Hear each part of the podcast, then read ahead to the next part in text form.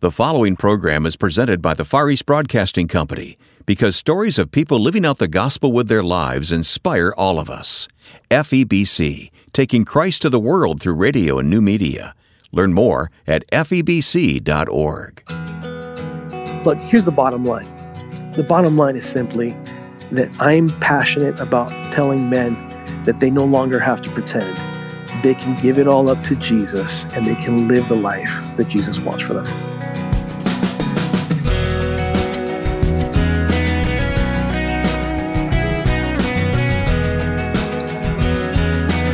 He's known as an actor, but his real passion is calling men to a deeper connection with God. Coming up on First Person, you'll meet Robert Amaya. Welcome, I'm Wayne Shepherd. You may have seen Robert in films, but that's only one aspect of this man's life, and we'll get to know him better in just a moment. These first person interviews are archived online and can be listened to on demand. Or use our first person app to download any interview for listening at your convenience. Look for our free app for either Apple or Android devices. And just before we meet our guest, a word of thanks to the Far East Broadcasting Company for supporting this program. FEBC is an exciting broadcast ministry reaching millions every day in countries like China, Russia, Korea, Cambodia, and many others. To learn more, visit febc.org. Robert Amaya is a dedicated family man with a love for films and musicals. Many people know him from his portrayal as Javier in the movie Courageous. But there's another dimension to Robert which we'll explore in our conversation, which took place via the internet. I started by asking him to bring us up to date on his life and ministry. Oh my goodness, Wayne, it has been quite uh, the exciting few years here, actually. The last film that made it into a theatrical release was The Champion, which is this wonderful, great film, which, by the way, if no one's seen it, I recommend it highly. Um, just a great, great film. And you'll see some actors that t- currently today you might find an overcomer and what have you. So some oh. great, great casting uh, done for that movie. But since then, you know, my daughter, I have a little girl. She's now three, turning four. Uh, she has been just an absolute joy in all of our lives. But um, I decided to take a little bit of time off here so that I would be able to just be a family guy, be a husband and a dad, and spend some time doing that. Um, just to experience some joy and be able to pour into my family in, in, a, in the way that I think God really wanted me to. And so I've been doing that for the last, uh, well, I guess almost four years now. Huh. And I've been feeling the tug, of course, to be able to jump back into uh, into motion picture and into um, other kind of ministry work as well. Uh, my time off has been well spent. i have been studying very hard and and actually getting myself prepared to be able to see where God leads. Okay. By the way, wasn't being a family man sort of the theme of Courageous when you were an actor in that movie? Well, you see, that's the thing, right? I mean, if I'm going to make a movie about being a good dad, I mean, I have to at least try to be one, right? now, you know, actually, that film really influenced me to make that decision. It was a good time for my family for me to step out for a little while and just focus on them and love on them for a while. And it's been, I mean, what I am reaping now, what we're all reaping, it was just worth it. Yeah. It was absolutely worth it. Yeah. Well, I know you had a lot of experience before uh, you came to our attention in the movie Courageous, but does it bother you to that people still refer to you as Javier? You know what? I still respond to Javier, particularly Snake King, which is of course everyone's favorite. That's one of the um, one of the most uh, incredible moments in movie history, I think. Yeah, yeah. Well, you in the back seat of that car. I'm totally honored that I could have been a part of that. I when I did Mom's Night Out a few years back. Uh-huh. I remember I sat down uh, with uh, my buddy Sean Astin, who was yeah. also my co-star in yeah. that movie. I was on set and, for that. Uh, I remember that. Yeah. Oh, it was a great time absolutely great time. And by the way, Sean Astin, he's just such a great guy, down to earth. If you ever sit down and talk with him, mm-hmm. he's like talking to a buddy you've known for a long time. but in talking with him, you know, he said, I was having this conversation with him and I said, you know, I don't know if I'm ever going to live down the Snake King thing. And he looked at me and he said, Why would you want to? I mean, he looked at me and he said, Listen, I've done hundreds of movies, but what am I known for? I am Goonies, right? I am uh, Rudy. I am Frodo's best friend, Samwise. These are the pillars of my career. And you know what? It brings joy to people and it brings smiles. Hmm. And I guess I have the added privilege that uh, Snake King, Javier, all these roles um, I have the privilege of seeing what God gets to do hmm. in the midst of all that. Well, I know there have been movies since then, and there is a new thing in your life that we're going to talk about. We're going to break the news here in a few minutes, but I'm going to hold off on that for just now and uh, talk to you about some other things. Um, uh, tell me about your wife, Colleen. Colleen is amazing. I mean, she is my partner in all things gospel and just Christ centered stuff. Colleen is my high school sweetheart and uh, we got married. Actually, we dated for almost ten years. Whoa, Wayne. almost ten years because we were high school sweethearts. Okay, and you know we tried to be responsible and get through college and what have you. But um, once it was about nine and a half years, and once she graduated, it was like that's it. We're moving forward. um, so we married, and we have two beautiful little girls. I have a ten-year-old named Sophia, who has now earned herself a couple national dance championships. Okay, so there's a little bit of mom and dad in her, huh? Uh, you know, I, I, like to give more credit to mom actually in that department. Although, although I can give a good salsa move, Wayne. you know, my my wife is really the dancer here, but um, but yeah, so she's been great. And then my little tiny one, Angelina, is just a joy to be around. She she is such a character already. I have a feeling that she'll be walking in uh, Daddy's footsteps. Hmm. Well, when did the Lord become the most important thing in your life, the most important person in your life? That's very easy. It was in January of 2010. In uh, in January 2010, living in Miami, it was a very rare cold Miami morning. Um, we don't get a lot of those in Miami, but that was one of them. And uh, I remember we had moved into a new place. My daughter Sophia was about eight months old, and my wife, you know, recovering from still from having given birth and what have you, I had promised her that I would be able to take care of the house, take care of the bills, not to worry that she can dedicate the first two years, you know, being off of work. And uh, about eight months in, in January, we got a knock in the morning from Florida Power and Light, which is, of course, our, our power company. Mm-hmm. And they told me that we had not paid the bill, which was true, and they were coming to cut off our power. I was very devastated, but I'll never forget looking over at my wife holding my eight month old daughter, and I was just shattered, hmm. completely shattered. I was embarrassed. I felt so small, so incapable. I walked into our second bedroom and I remember I just buried my face in the carpet and I said, God save me. Now, here's the thing at the time, I, thought I was asking God to save me from the circumstance, but what I was not expecting was for God to just open my eyes. The Holy Spirit that day opened my eyes to see for the first time the true sinner that I was it's the moment that I realized I really needed a savior. You see, I, I grew up as a Christian. I grew up in a Christian home, um, Christian family. My dad was actually a pastor for a few years. I knew exactly how to behave at the church that I ever went to. So, like, if I went to a a Presbyterian church, I knew exactly how to be quiet. You could fit like right in. Huh? if I went to a Pentecostal church, I could dance like David danced, right? And and if I went to a Baptist church, I knew exactly when I could or couldn't raise my hands, right? It, it's just the way it is. But no one had any idea the condition of my heart, including me, mm. until that moment. The way I can describe it is this way: it was right after Christmas, and we still had our Christmas tree up, and the vision that came to my mind was I was a Christmas tree that was completely shattered, just hmm. ugly. I had broken lights and broken branches. I had hmm. lost my color. Um, my tinsel was just wow, that's, yellow that's and ugly picture. and yeah. nasty. And then Jesus appears as this perfect Christmas tree, beautiful, beautiful ornaments, beautiful color, the tinsel, the crown on his head. And he says to me, Here, give me all your broken ornaments give me your tinsel give me your your, your brown leaves and that's not all he said let me give you my ornaments. Mm. Let me give you my tinsel. Let me give you all of my beauty so that when my father looks at you, he doesn't see the broken, he sees me over you. And that was a moment the gospel came to life to me. Hmm. That was the moment I understood it.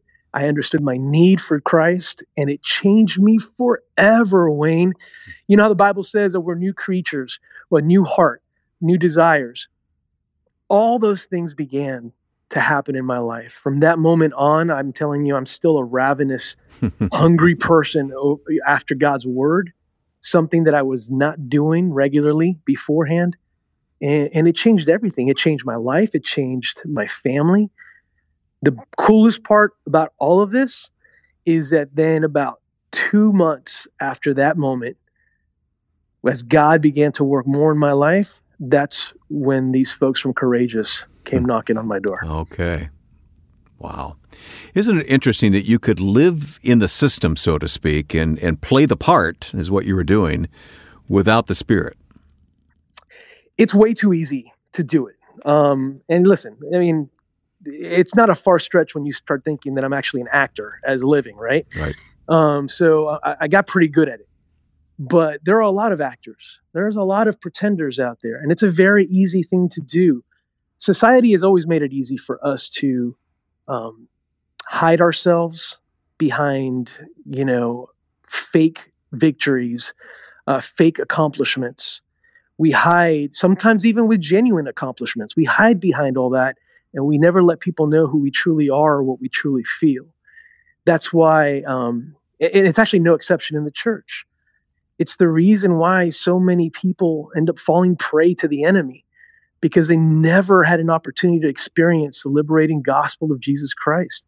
The gospel that says, Come as you are. Don't come as you're trying to demonstrate yourself or show yourself up to be. Don't come dressed in someone else's clothes. They're not good enough. Come and dress in mine, right? In Jesus's clothes. He's the one that can remove your shame. And unfortunately, I just think that shame is, is, something that holds people back for far too long, mm-hmm. and it keeps them from ever really stepping in to that freedom that I'm talking about, the freedom found in the gospel. We'll continue this conversation with Robert Amaya and learn about his new ministry coming up in just a moment. I'm so grateful for the grace I received while listening to FEBC all day long.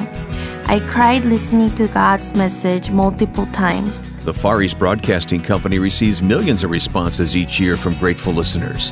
FEBC is dedicated to taking Christ to the world through radio and new media. To learn more, please visit febc.org. That's febc.org. The Far East Broadcasting Company, until all have heard.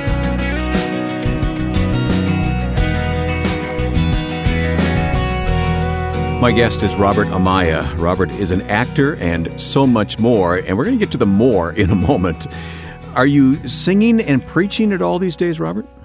Yeah, I've, I've never stopped doing that for sure. I continue to travel and speak at various churches. Um, as now as I'm picking up uh, more work and, and, I'm starting to get back into the entertainment aspect of the Christian world, um, I, am getting more opportunities to do that. But ministry's always been uh, a part of what I do, a part of who I am, a part of what my family's about. Um, that'll never change so long as the Lord continues to grace us. Hmm. Well, let's get to this big announcement that uh, you first uh, tweeted about uh, a couple of weeks ago. Now, uh, we, you know, this is pre-recorded, so it's uh, probably old news for some people. But uh, you, you're making a bit of a turn in your life. Well, you know, the Lord brought to me an opportunity for me to take my love for ministry, my love for families to the next level. Uh, an area where not only could I continue to do the things I've done, I can continue to be an actor, I can continue to produce movies and, and tell stories, but now I could also have a bigger impact when it comes to the ministry portion of it. And so I partnered up with a wonderful organization called Knights of the 21st Century. Knights of the 21st Century is actually part of a larger uh, brand called Live Up uh, Resources. But Knights of the 21st Century is a curriculum, it's a number of curriculums that are based on helping males recapture the spirit that God had given them. Hmm. It, it's a way of helping, you know, calling out the man in the little boys. It's helping. Uh, we have this saying here. They they call them spandex males, which is such an offensive phrase for many. But spandex male is is someone who is not yet matured into God's calling, but rather they're kind of holding back or, or just lost in themselves. We are trying to help men recapture the vision that God has for them. And so I get to do that as the executive director of this organization now. And it's just a wonderful, wonderful opportunity to create new content, new curriculum, and just a way to connect with more people. Hmm. How did you connect with this organization? So I had actually, in, in, doing some of my speaking engagements and what have you, I'd actually met the president and founder of this organization uh, years ago. Um, we've always kept in contact. We've even worked a little bit in the past, and uh, he had some situations in his life where God was really showing him a new direction, and it was self-evident, really, that he had no one else in mind but to call me as a friend and as a brother uh, to do this role. And it's just, it's amazing to see how God has made uh, everything fall into place. Hmm. So tell me a little bit more. Uh, how did how did you know? How did you sense God's call to do this? So very interesting, actually. I was um, very confused at first with that phone call because um, one of the first things that uh, my brother said here was, "You may have to move out of Miami." Oh no, no, no, no. I'm like, wait a minute. Out of Miami. Miami's home. Miami's where family's at. And Miami's warm year round, right? But um Did he play the hurricane card? yeah, yeah, well, he could have this year, unfortunately. But no, you know, it's what's amazing is as the more I heard him speak, the more my heart just felt convicted um, as he expressed the opportunities to be able to not just connect with more people, but to be able to see to see the evidence of how many lives have been changed because of the work that this organization has been doing and how I would be able to just amplify that. Um, it was really uh, exciting and it was really thought provoking. Hmm. I remember I went to my wife and I, very carefully because I was like, oh, I need to tell her about moving. Yeah, right. This is going to happen. But I said, sweetheart, baby, you know, I my friend Roy gave me a call and he's giving me this opportunity. He's offering it to us. It would require us to move. And the first thing she said is, well, can we move to Virginia? Now you see, Virginia is where her family is. Oh, I see. And so it was, uh, it was uh, great opportunity, I guess, in her mind. Her ears perked up and everything. Mm-hmm. And I said, Well, yeah, yeah, we can. And she said, Well, I can't speak for God, but I can tell you that I can say yes. and so what happened simply is we began to pray. Now, there are a lot of things that need to fall into place, as you can imagine. Sure. I mean, we've got the little girls, they're, they've got friends, we've got friends and family. Um, one of the things I could tell you is a Latino male, I am very close to my mother, hmm. and uh, and so I thought there was no way my mom would ever be okay with it, you know, at all. But let me tell you, even she was like, if that's where God wants you, mm-hmm. that's where you need to go. Way to go, mom. I am telling you, Wayne, like that in itself, you don't understand. That's a miracle. I was overjoyed. I, I couldn't believe it. And so as we continued to pray, so many things began to fall into place. And it was it got to the point where um, where there were things falling into place that we had not even thought of or had asked for. And God was just providing and God was opening a path. And so when we finally realized, you know, we can't deny it. We've been praying and the Lord has been answering. We've got to make this move. And so we did. That's and let remarkable. me tell you, God has made it evident hmm. that this hmm. was the right move. Hmm. Talk to me about what you observe in men today that drew your heart to this ministry. Well, we talked a little bit about it before. Um, I know that guys, uh, like just like women, really, but guys in the church are often plagued by pretending. They pretend that they are okay. They pretend that they're strong. And, and, when I say guys, I mean I'm including pastors here, ministers, people that supposedly are are supposed to have it all together. They're scared of admitting when they don't. They're scared to be honest with themselves, with God, with their families. And so what I see is simply a lack of gospel knowledge, a lack of gospel um, reminders, mm. lack of gospel freedom. And so, what I have always been passionate about, whether it be men, women, even our children, is to remind people that Christ is offering liberty. Liberty, not just from our sins, but liberty from the reminder of our sins, liberty from the, the accusations of our sins, liberty from the constant uh, heavy weight that we put on ourselves that comes from our sins. Jesus tells us that he is willing to take the shame. He is willing to take our sin and dress us in his glory, hmm. dress us in his righteousness. Amen.